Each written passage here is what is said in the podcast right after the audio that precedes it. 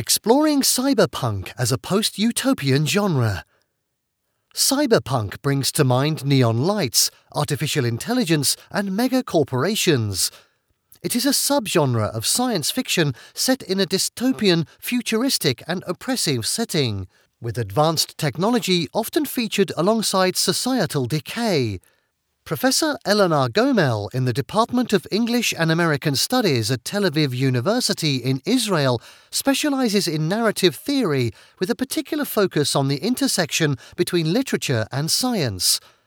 In her recent work focusing on the cyberpunk genre, Professor Elana Gomel argues that cyberpunk is not a dystopian modality of representation. Rather, it is better classified as post utopian. Within the field of narrative theory, researchers study stories and storytelling in their many diverse forms.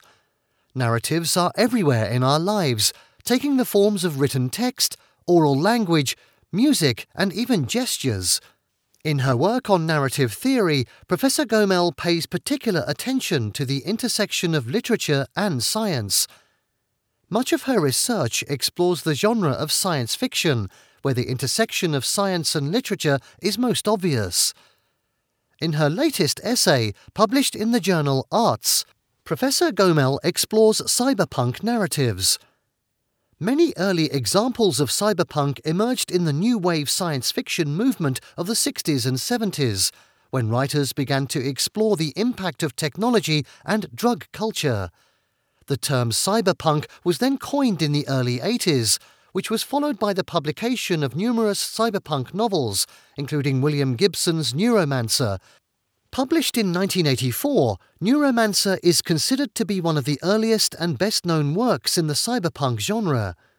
Set in the not so distant future, the novel follows Henry Case, a retired hacker who is hired for one last job, which leads him to meet Wintermute, an unimaginably sophisticated artificial intelligence system. Since the 80s, cyberpunk has spread into mainstream popular culture, as evidenced by many Hollywood movies, including The Matrix, Ex Machina, and Blade Runner 2049, as well as popular television series such as Black Mirror and video games including Cyberpunk 2077. As Professor Gomel explains, many people consider cyberpunk to be a dystopian genre.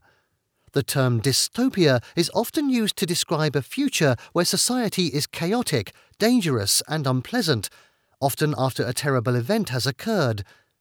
In contrast, the word utopia usually describes a society of equality, plenty, and harmony. Utopian narratives demonstrate how our current human society can be improved by offering a vision for a better future while dystopian stories often draw attention to the negative aspects of our current society by imagining what might happen if our worst fears were realized. In the case of both utopia and dystopia, the future is very different from the present day. As Professor Gomel puts it, utopia and dystopia share a dynamic future oriented modality involving a meaningful change, whether this change is seen positively or negatively. However, are the futuristic worlds depicted in cyberpunk narratives sufficiently different from the present to be regarded as a dystopian? This is the question that Professor Gomel posed in her recent essay. She argues that cyberpunk is not a dystopian modality. Instead, she prefers to classify the genre as post utopian. Post utopia is a recently coined term which refers to our current geopolitical situation where previous 20th century utopian ideologies have fizzled out, and our current world of global capitalism does not have a conceptual rival. Professor Gomel analysed several movies to gain an understanding of time and space in contemporary cyberpunk. She notes that in the original Blade Runner movie, released in 1982, time is depicted as malleable, open ended, and full of possibilities. However, in the 2017 sequel, Blade Runner 2049, time appears to be frozen and circular. As explained by Professor Gomel, the exuberant spaces depicted in the first movie were derived from the lived experience of many Asian cities that were beginning to emerge from colonial rule, such as Hong Kong. In this way, the movie's cityscapes represent a reinvention of history. In comparison, Blade Runner 2049 is faded, muted, and devoid of any political implications. Many consider that the film's main appeal lies in its nostalgic charm. In her essay, Professor Gomel explains how nostalgia is a longing for a homely space of experience, a yearning for a familiar corner in an unfamiliar and rapidly changing world. In recent cyberpunk productions, such as the latest Blade Runner movie, nostalgia takes the form of longing for a familiar time. As Professor Gomel succinctly highlights, you really cannot go back home again if your home is 1982.